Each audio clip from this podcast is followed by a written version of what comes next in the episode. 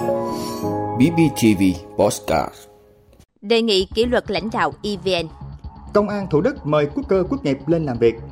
Bắt thanh niên giả vờ mua vàng rồi cướp bỏ chạy. Số người chết lại tăng, xe viện trợ tiến về phía nam giải Gaza. Đó là những thông tin sẽ có trong 5 phút tối nay ngày 22 tháng 10 của podcast BBTV. Mời quý vị cùng theo dõi. Đề nghị kỷ luật lãnh đạo EVN.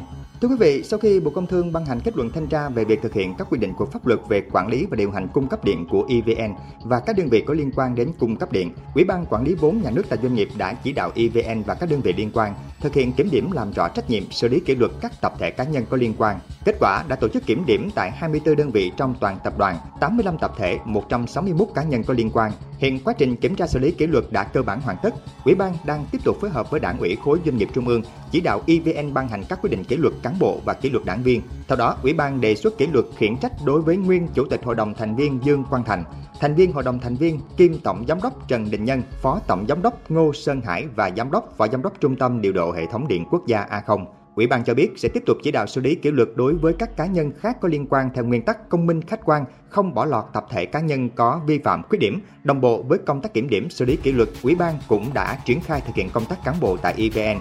Trong đó, trên cơ sở trao đổi với nhân sự, Ủy ban xem xét điều động nhận nhiệm vụ khác hoặc cho nghỉ công tác đối với tổng giám đốc theo nguyện vọng, giao nhân sự khác nhận bằng giao phụ trách công tác điều hành và tổ chức kiện toàn nhân sự thay thế, báo cáo cấp có thẩm quyền xem xét quy định. Từ tháng 5 đến nửa đầu tháng 6 vừa qua đã xảy ra tình trạng gián đoạn cung ứng điện trên diện rộng, đặc biệt khu vực miền Bắc gây bức xúc trong dư luận, ảnh hưởng đến đời sống của nhân dân, gây thiệt hại cho nền kinh tế. Thủ tướng Chính phủ đã chỉ đạo xử lý nghiêm các tổ chức cá nhân có liên quan. Công an Thủ Đức mời quốc cơ quốc nghiệp lên làm việc. Thưa quý vị, ngày 22 tháng 10 liên quan vụ xôn xao clip quốc cơ quốc nghiệp vừa chạy xe vừa xiết trong đầu, cơ quan chức năng thành phố Thủ Đức đang mời quốc cơ quốc nghiệp lên làm việc để làm rõ video được dư luận quan tâm đang lan truyền trên mạng xã hội. Cơ quan chức năng đang làm rõ việc thực hiện video đã xin phép địa phương hay chưa và có được đồng ý thực hiện. Bước đầu, cơ quan chức năng đã làm rõ được một số tình tiết liên quan đến video được đăng tải trên trang mạng xã hội của hãng xe mà hai nghệ sĩ này quảng cáo. Hai video này đã được ẩn khỏi mạng sau khi có dư luận lùm xùm về vụ việc này. Theo video hậu trường, quá trình hai nghệ sĩ quay video có dây bảo hộ gắn trên người để giữ thăng bằng cho người diễn xiết trong đầu. Video diễn ra cách đây 2 tháng, khu vực quay được rào chắn ở đầu đường. Công an cũng xác định đây là nội dung được quay để làm quảng cáo cho một hãng xe máy điện. Một đoạn video hậu trường cho thấy quốc cơ quốc nghiệp vừa chạy xe vừa xiết trong đầu có sự trợ giúp của các thành viên đoàn làm phim nhưng không đội mũ bảo hiểm. Trước khi biểu diễn tư thế trên, nghệ sĩ chồng đầu từ trên xuống được buộc dây an toàn vào người và di chuyển. Khi video này được đăng tải đã được cắt bỏ bớt các phần hậu trường và hình ảnh dây bảo hộ. Tuy nhiên, cộng đồng mạng có những ý kiến trái chiều. Nhân vụ Ngọc Trinh bị bắt, con người lên án trách móc hai nghệ sĩ vì đã vừa chạy xe vừa biểu diễn xiết, không đội mũ bảo hiểm, tư thế nguy hiểm. Nhưng bên cạnh đó cũng có ý kiến cho rằng quốc cơ quốc nghiệp là nghệ sĩ xiết. Động tác chồng đầu giữ thăng bằng được xem là thương hiệu của hai chàng trai này. Đại diện truyền thông hãng xe DB cho biết đã nắm được thông tin đang được dư luận quan tâm về mẫu xe của hãng vừa ra mắt. Hãng xác nhận có thuê người mẫu tạo quảng cáo cho mẫu xe mới tên gọi Quy. Việc quay hình quảng cáo đã diễn ra nhiều tháng trước. Mục đích việc tạo dáng này để quảng cáo xe có tính năng cruise control, giúp xe vận hành ổn định và rảnh tay. Có những tính năng này mới có thể thực hiện được màn biểu diễn. Đây là sự kết hợp để quảng bá tính năng sản phẩm. Bắt thanh niên giả vờ mua vàng rồi cướp bỏ chạy.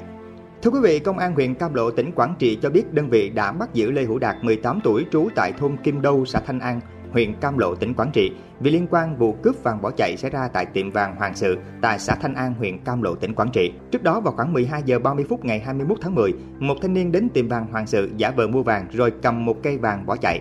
Thanh niên này mặc áo có mũ trùm kính đầu, đeo khẩu trang màu trắng. Công an huyện Cam Lộ tổ chức truy xét nóng xác định thanh niên đó là Lê Hữu Đạt. 21 giờ cùng ngày, công an huyện Cam Lộ ập vào bắt Đạt tại nhà. Công an huyện Cam Lộ đã khởi tố vụ án khởi tố bị can Lê Hữu Đạt về tội cướp giật tài sản. Số người chết lại tăng, xe viện trợ tiến về phía nam giải Gaza. Thưa quý vị, Bộ Y tế Palestine cho hay số người thiệt mạng tại giải Gaza bao gồm 1.756 trẻ em và 976 phụ nữ. Theo hãng tin Reuters, một quan chức biên phòng Palestine nói các xe tải chở hàng viện trợ cho giải Gaza đã rời cửa khẩu Rafah và đến phía nam của vùng đất bị vây hãm này trong ngày 21 tháng 10. Trong khi đó, Bộ Y tế Palestine cũng cho biết ít nhất 20 xe tải dự kiến sẽ vào giải Gaza, chỉ chiếm 3% số lượng xe vào giải Gaza hàng ngày để đáp ứng nhu cầu y tế và nhân đạo trước cuộc xâm lược. Phía Palestine nhấn mạnh việc loại trừ nhiên liệu khỏi nguồn viện trợ nhân đạo đến khu vực này sẽ khiến tính mạng của những người bị bệnh và bị thương gặp nguy hiểm.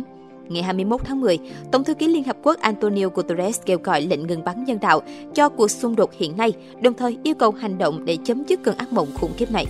Phát biểu tại hội nghị thượng đỉnh ở Cairo, Ai Cập, khi cuộc xung đột kéo dài sang tuần thứ ba, ông Guterres cho biết vùng đất Palestine gồm 2,4 triệu dân đang sống trong một thảm họa nhân đạo, với hàng ngàn người chết và hơn một triệu người phải di dời. Tổng thư ký Guterres cho biết, sự bất bình của người dân Palestine là chính đáng và kéo dài sau 56 năm chiếm đóng không có hồi kết. Song ông cũng nhấn mạnh, không gì có thể biện minh cho cuộc tấn công đáng trách của phong trào Hồi giáo Hamas nhằm vào Israel. Quý vị đã luôn ủng hộ các chương trình của Đài Phát thanh truyền hình và báo Bình Phước. Nếu có nhu cầu đăng thông tin quảng cáo ra vặt, quý khách hàng vui lòng liên hệ phòng dịch vụ quảng cáo phát hành số điện thoại 02713 887065. BBTV, vì bạn, mỗi ngày.